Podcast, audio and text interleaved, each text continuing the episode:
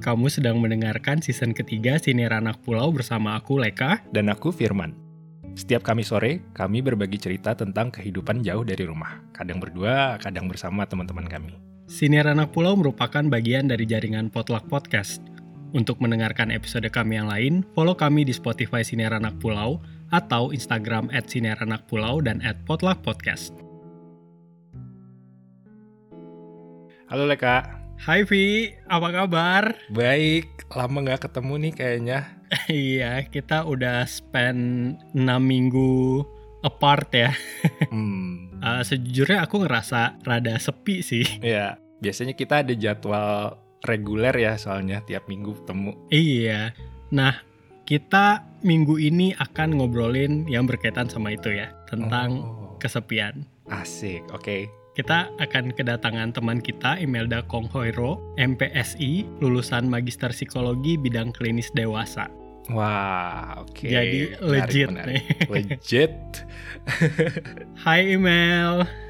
Halo Email. Hai hai, hai Leka, hai Firman. Terima kasih banget. Ini adalah episode pertama kita di musim ketiga dan email jadi narasumbernya. Jadi kita seneng banget sih kita mem- membuka musim pertama ini nggak cuma berdua ya Leka. Yes, thank you banget loh. Aku juga thank you banget nih karena diajak buat podcast bareng kalian, ya kan? Hmm. Aku juga suka stalking stalking nih podcast kalian terus kayak berharap kapan nih ya gitu cie Oh. gitu and finally Leka tuh aduh yuk eh, ikut yuk eh, podcast bareng Eh, I'm, I'm very happy sih thank you ya teman-teman ya Sama-sama. Sama-sama. Oke, email di Sinerana Pulau kan kita sering ngomongin kehidupan jauh dari rumah ya. Sebelum tadi Mhm. kita akan bahas masalah kesepian nih. Aku pengen nanya dulu, kamu kan juga sebenarnya tinggal jauh dari rumah ya. Bisa diceritain nggak kamu itu dari mana asalnya, sekarang tinggal di mana, dan apa yang bikin kamu eh, merantau gitu? Halo teman-teman yang mendengarkan podcastnya Leka dan Firman ini gitu ya. Nama saya Imelda. Iya. Ya, saya salah satu psikolog yang memang eh, bergerak lebih ke klinis remaja dan juga dewasa. Jadi kalau Leka eh, pas tawarin buat podcast bareng tuh happy banget. Kenapa? Karena kayak merasakan hal yang sama gitu. Karena sama-sama anak rantau. Iya. Aku tuh dari eh, sangat jauh gitu ya dari tempat tinggal aku sekarang ya. Di mana ini eh, kan sekarang aku lebih domisilinya tuh kan ke di Jakarta. Iya. Nah aku tuh eh, dari Pulau Sulawesi, tepatnya di Sulawesi Selatan, kota Makassar, Oke. ya kan? Yang di mana tuh mungkin kalau di berita-berita Makassar kebanyakannya apa sih demo ya? Atau enggak mungkin apa nih tawuran gitu ya? Gitu. Dan kenapa eh, merantau ke Jakarta? Ya untuk mengejar apa sih? Mengejar cita-cita kali ya Hmm. gitu mungkin juga eh, Firman atau Leka juga Hmm. adalah yang punya latar belakang yang sama kali ya atau alasan yang sama gitu jadi pertama kali ke Jakarta itu mungkin berapa ya 10 tahun yang lalu Wow. kali ya Oke. ya buat kuliah ya kan karena aku kan ngambilnya psikologi Iya. which is kalau di Makassar itu waktu zaman aku ya zaman aku itu psikologi itu kayaknya belum banyak ya di university yang di Makassar gitu jadi ya kayaknya sih kalau mau ngambil psikologi kayaknya mending nyarinya di kota-kota yang mungkin lebih apa ya besar kali ya gitu ya dari Jakarta eh dari Makassar gitu Hmm, Ini kan psikologi magister ya, berarti S1 juga, S2 juga gitu dong. Heeh, jadi aku eh, kalau magister itu kalau misalnya mau ngam- ngambil profesi sebagai psikolog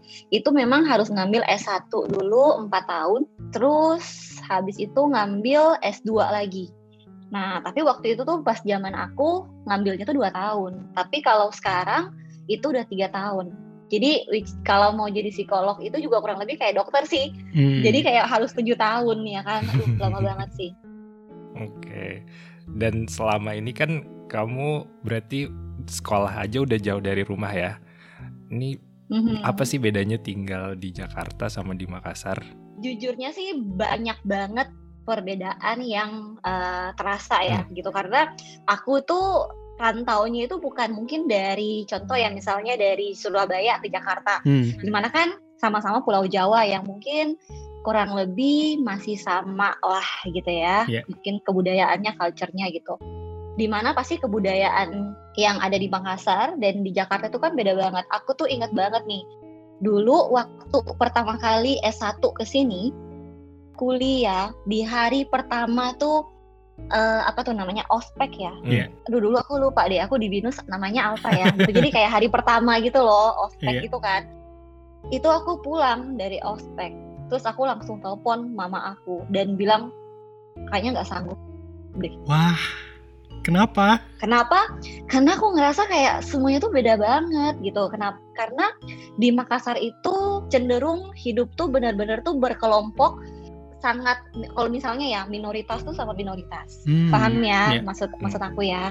Gitu. Di mana kalau di Jakarta itu kan mereka tuh beragam banget dan gak ada masalah. Hmm, Kalau di Makassar itu tuh kayaknya tuh sangat yang yang yang yang sama tuh dengan yang sama berkelompok gitu gitu ya. ya. Gitu. Sangat berkelompok dengan eh, kebudayaan yang sama ya. Hmm, ya. Nah itu yang dulu waktu aku di Makassar, aku tuh tidak diajar nggak di- dan tidak dilatih untuk eh, apa ya namanya akulturasi budaya kali ya, Hmm, gitu. oke. Tapi aku tertarik nih ya sama sama cerita tadi ya. Yang pada Hmm. akhirnya bikin kayak mulai terbiasa sama culture baru ini apa? Karena aku merasa bahwa kalau aku nggak mencoba untuk eh, apa ya keluar out from my comfort zone. Jadi ini kan sebenarnya yang tadi aku bicarakan sebenarnya kan comfort zone aku Hmm, kan. Iya. Hmm. Tapi eh, ada di poin tuh yang benar-benar tuh aku ngerasa mungkin ini nih yang kita akan bicarakan yaitu ngerasa kesepian. Hmm, Walaupun mungkin ada teman-teman dari Makassar yang juga eh, datang ke Jakarta gitu ya Hmm. bareng-bareng. Tapi untuk yang kuliah satu jurusan sama aku itu at least cuma satu deh. Iya. Gitu. Bayangin cuma satu ya kan. Padahal eh, psikologi itu anaknya tuh ada mungkin 200 300-an. Wow. Jadi kalau misalnya akunya nggak mau untuk bergerak, akunya nggak mau coba untuk belajar buat adapt dengan dengan eh, lingkungan aku yang dulu, ya udah gitu. Ya aku akan bakal bakal mungkin ya sedih sendiri, Hmm. ya kan, Hmm. ngerasa kesepian sendiri. Kemudian mungkin emosi aku juga mungkin nggak stabil, mungkin nangis ya udah nangis sama orang tua, tapi orang tua ya juga nggak bisa apa-apa, ya kan, Hmm. Gitu sih. oke. Tapi Mel, kalau email bisa gambarkan ya, apa sih sebetulnya kesepian itu? Is is it a feeling? Apakah itu sebuah keadaan? kalau kalau kita ngomongin uh, tentang kesepian uh, ini agak udah lebih serius kali ya Hmm. gitu karena uh, ini basicnya aku lihatnya dari uh, latar belakang ilmu psikologi yang aku pelajarin. Oke. Hmm. Jadi sebenarnya kesepian atau loneliness itu itu actually itu adalah sebenarnya lebih ke kondisi. Hmm. Ketika seseorang merasakan adanya kesenjangan atau adanya gap antara apa yang memang dia inginkan apa yang dia expect tentang apa ya mungkin uh, relationshipnya dengan orang lain bukan cuma dengan pasangan ya Hmm, tapi dengan semua relationship dengan teman dengan orang tua tapi tidak sesuai dengan kenyataan yang sedang terjadi saat ini oke. gitu ya contoh deh misalnya saya itu tinggal sama keluarga misalnya. Hmm. saya tuh punya ekspektasi saya tuh mau hidupnya tuh tenang di rumah pulang tuh tenang Hmm, gitu ya. Karena I feel home is something yang memang tuh make me calm gitu misalnya. Tapi ternyata dia ketika pulang dia harus menghadapi orang tuanya tuh yang tiap hari berantem. Hmm. Oke. walaupun walaupun di rumahnya itu ada orang tua rame tapi dia bisa feeling, feeling alone loh. Dia bisa feeling lonely loh. Gitu. Jadi mungkin eh, ini hal juga yang harus saya sampaikan juga nih ke ke Firman, Leka at- atau mungkin teman-teman yang lagi dengerin. Ketika kalian merasa kesepian, itu bukan berarti ketika kalian lagi sendiri. Hmm, Even kalian itu berada di kerumunan orang atau even kalian tuh punya banyak teman, even kalian tinggal sama orang tua sebenarnya atau kalian eh, mungkin tinggal dengan pasangan, Hmm. itu tidak menutup kemungkinan kalian itu nggak bisa merasa lonely loh, oke. Hmm. gitu. Oke, bagian ini aku bisa relate banget nih Mel. Hmm. Ya soalnya aku Curcol juga nggak? sering Curcol nih, curcol ya. sering lihat juga di media sosial kan banyak orang juga suka cerita kalau mereka tuh sering ngerasa kesepian padahal mereka lagi ada di tengah keramaian gitu. Kalau sekilas sih kayaknya kok nggak masuk akal ya karena kita pikir kalau rame ya gimana bisa sepi gitu kan tapi ternyata Iya. karena ini adalah sebuah kondisi ya di dalam diri kita gitu ya karena ada kesenjangan itu tadi oke Mhm. Oke, Mhm. Mel, aku cuman mau uh, ngulang ini supaya uh, memastikan aku paham ya. Jadi uh, tadi penyebab dari kesepian itu adalah ketidaksesuaian antara ekspektasi kita dengan uh, hubungan kita sama orang lain gitu ya. Itu bener nggak? Nilainya berapa tuh kalau aku jadi murid kamu, kamu ceritanya jadi dosennya, bener nggak? Iya boleh lah ya, lulus lah ya dari eh, standar yang biasa ini nih. Canda loh Leka. Oke, I'll take Gitu. that. Uhum. gitu itu pujian loh. Oke. gitu ya benar banget sih Leka mungkin em, itu sebenarnya salah itu kalau kita bilang definisi kesepian eh, yang mungkin bisa kita apa ya lebih bisa orang tuh bisa lebih ngerti lah gitu. Apa sih kesepian gitu? Karena terkadang kan orang nggak ngerti nih maksud kesepian apa.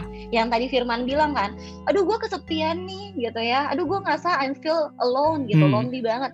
Tapi mereka sebenarnya nggak ngerti esensinya loneliness itu apa kesepian itu apa. Iya. gitu.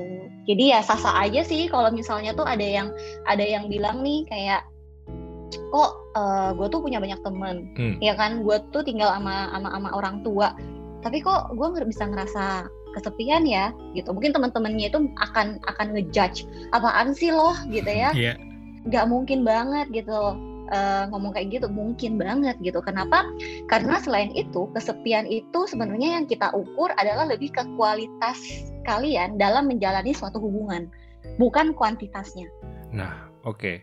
Kalau gitu dari penjelasan itu Mel, kenapa penting banget buat kita untuk bisa mengidentifikasi bahwa kita nih sekar- sekarang sedang merasa kesepian. Oke, kenapa ini penting banget? Karena eh, ada salah satu eh, penelitian gitu ya. Saya nggak tahu nih Firman atau Leka tuh udah pernah dengar sebelumnya.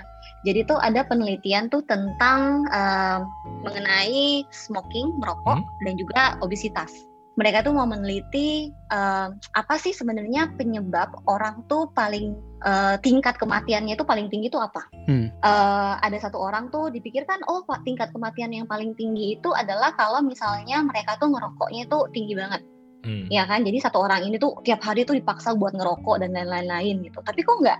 Maksudnya ya tetap tetap oke oke aja gitu ya. Maksudnya kondisi fisik fisiknya masih oke. Kemudian ada yang bilang bahwa oh gula itu adalah penyebab kematian paling tinggi gitu ya. Oh dikasih eh, obesitas misalnya. Dikasih makan semua makanan yang manis-manis tapi nggak juga. Nah pada akhirnya mereka coba untuk meneliti orang ini gitu ya dia dikurung di satu kamar sendiri Hmm. tanpa dia nggak bisa komunikasi sama orang. Iya. Nah ternyata gitu ya dari penelitian itu orang yang tinggal sendiri ketika dia merasa lonely itu tuh penyakit penyakit yang muncul dari dia tuh semakin banyak loh Oke. gitu. Jadi eh, secara langsung kita tahu bahwa loneliness itu kesepian itu bisa sangat mempengaruhi satu pasti akan mempengaruhi mental kita. Hmm. ya jadi mental kita itu pasti ya mungkin kita ngerasa sedih ya. Kita ngerasa mood kita nggak stabil. Kemudian mungkin sampai yang paling ekstrimnya itu bisa ke depresi misalnya. Nah apabila mental kita sudah tidak oke gitu ya jangan salah. Ini bisa berdampak ke fisik Hmm. Hmm, gitu ya. Jadi kenapa nih si si orang ini kok ketika dia di di maksudnya kayak dia tuh di isole isolasi lah kita bilang gitu ya, isolasi kok dia paling gampang ini ya, maksudnya kayak eh, imunitasnya tuh paling rendah ya. Kok penyakit eh, banyak penyakit yang muncul ya. Kenapa? Karena itu pikirannya udah udah udah ke mana-mana gitu ya. Nah ini yang akhirnya berdampak ke kesehatan fisiknya dia juga gitu. Tapi eh, maksud saya seperti ini juga ya mungkin teman-teman yang dengar jangan sampai kalian tuh langsung takut banget gitu aduh berarti saya nggak boleh dong ngerasa ngerasa kesepian gitu ya aduh jangan-jangan saya ini kesepian nah hati-hati Hmm. teman-teman jangan sampai melakukan yang namanya self diagnose Oke.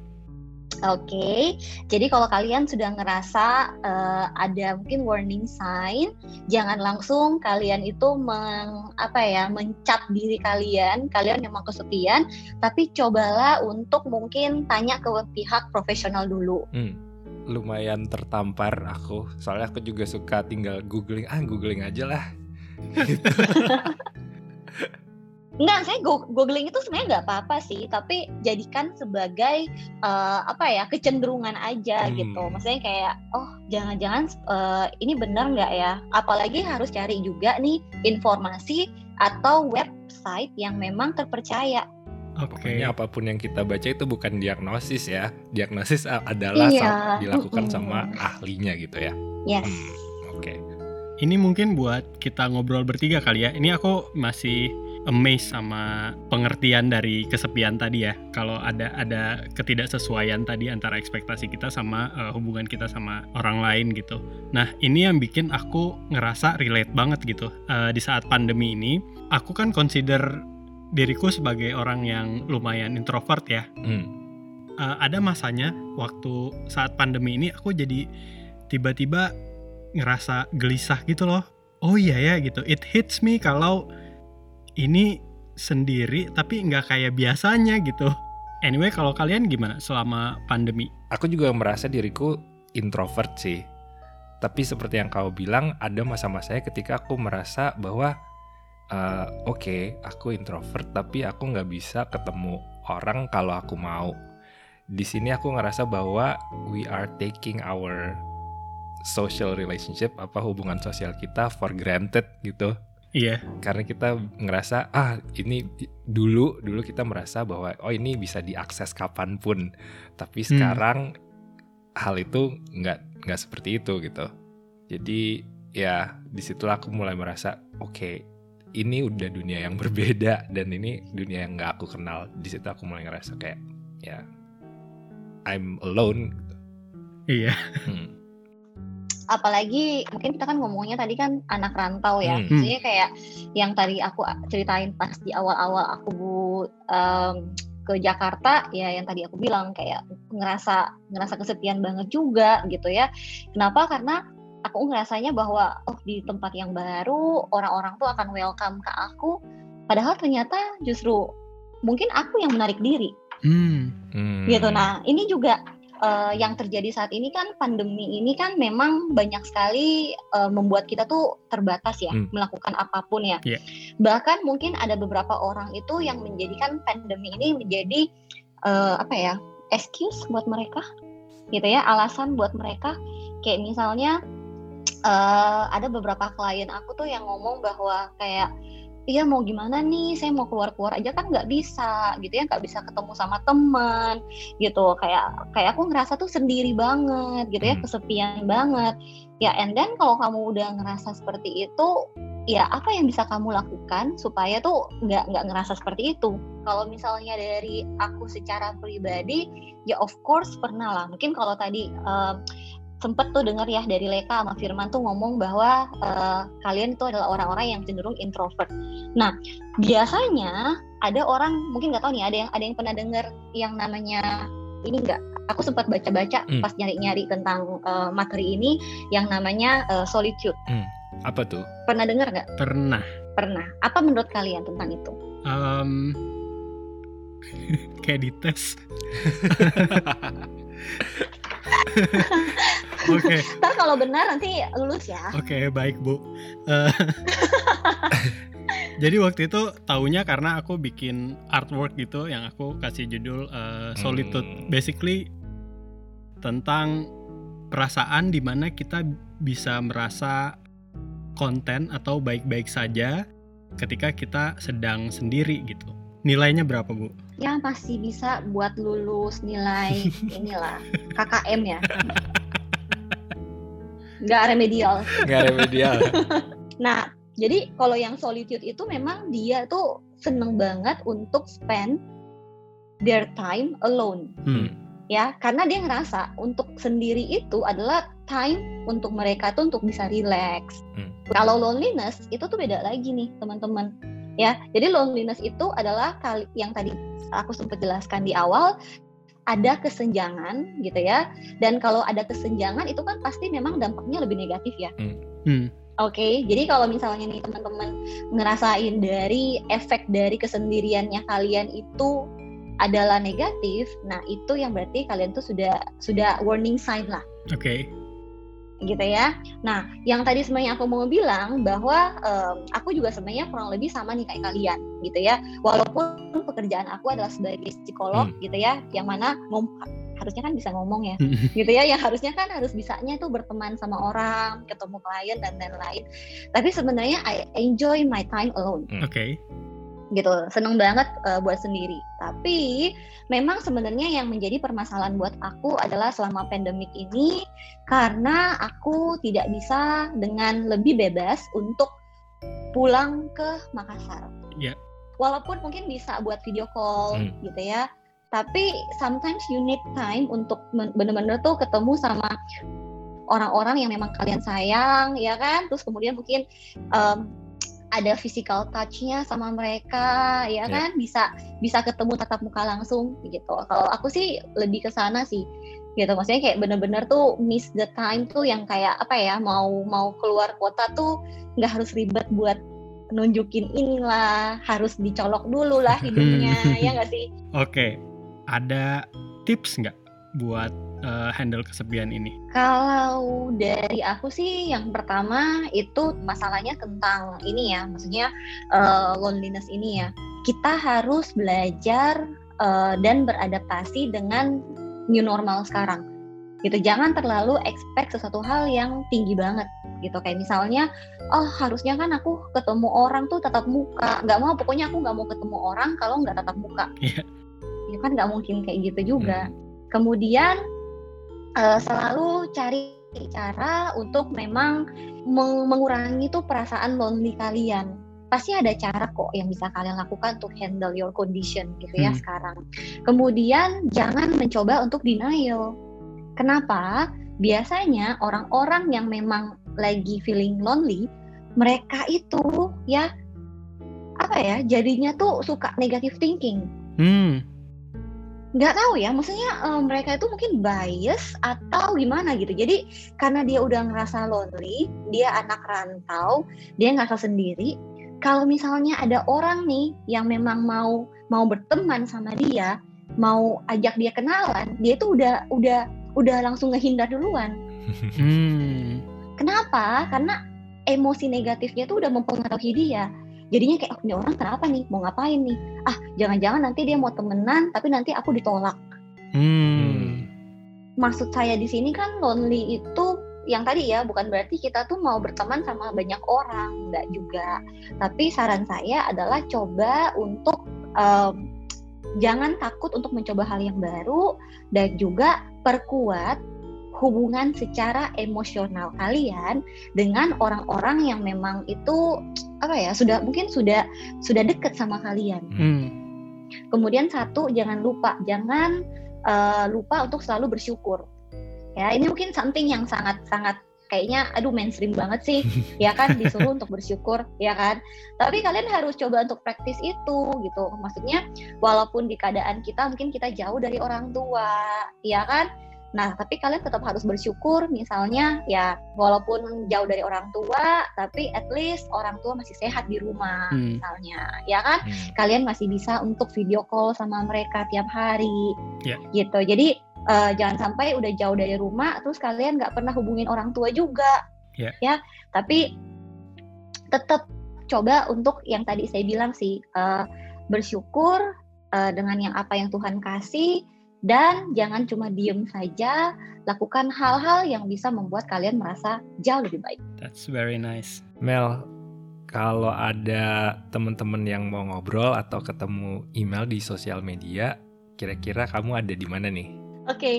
nih teman-teman, kalau misalnya ada yang mau buat apa nih curhat hmm. gitu ya, hmm. atau mungkin uh, mau uh, hubungin aku secara langsung, itu boleh lewat Instagram aja di sana dicari aja imelda.comhoiro. Mm, yeah. Nanti boleh di sana, tapi uh, aku sih prefernya jangan di DM kita ya. Tapi kalau mungkin memang misalnya ada hal yang mau dibicarakan lebih lanjut, itu uh, ada link tree-nya Jadi boleh untuk langsung WhatsApp aja Hmm. gitu ya.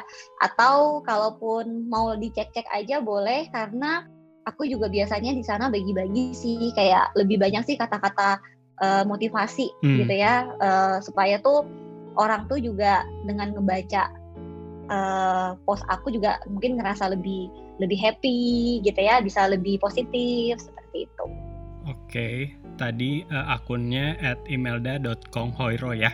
Nanti kita juga pasti akan tag di eh, sosial media kita. Oke, email sebelum kita let you go, ada nggak topik tentang kesepian yang kita belum obrolin nih yang menurut kamu penting? Em, hal yang harus dipahamin bahwa rasa kesepian itu bukan hal yang buruk sebenarnya. Hmm. gitu ya jangan sampai nih karena kita ngomongin tentang itu dan orang tuh ngerasa bahwa aduh eh, kesepian itu buruk banget ya kalau kalau aku tuh ngerasa kesepian tuh hal yang salah ya gitu aku nggak normal ya ya Hmm, kan hmm. orang tuh banyak berpikir kayak gitu itu enggak misalnya itu hal yang mu- manusiawi banget siapa sih orang di sini yang nggak punya ekspektasi Iya. tapi juga jangan lupa jadi hal yang sangat manusiawi juga apa yang terjadi di realita itu tidak sesuai dengan ekspektasi kita Hmm. Jadi kalau teman-teman sampainya itu ngerasa bahwa aduh ekspektasi saya itu teman-teman saya itu selalu support Hmm. ke saya gitu ya. Hmm. Tapi bukan berarti kalian eh, apa ya jadinya tuh berlarut-larut ya dengan rasa kesepian, dengan emosi negatif itu. Jangan, tapi kalian harus melakukan eh, apa nih caranya supaya kalian bisa merasa lebih baik. Solusinya apa nih? Gitu. Kalau kalian memang membutuhkan yang namanya profesional, gitu ya. Siapa aja nggak harus sama saya loh Hmm. gitu ya atau kalian ada kenalan eh, psikolog atau kenalan misalnya eh, psikiater gitu ya deket rumah ada dan kalian ngerasa bahwa kalian ada masalah tapi udah nggak bisa dihandle sendiri jangan ragu untuk datang ke mereka dan tanya minta pertolongan itu sih Terima kasih banget email buat semua informasinya dan penjelasannya hari ini tentang kesepian dan juga Leka ya buat energi boosternya hari ini. Thank you juga, Hui. Thank you, email. thank you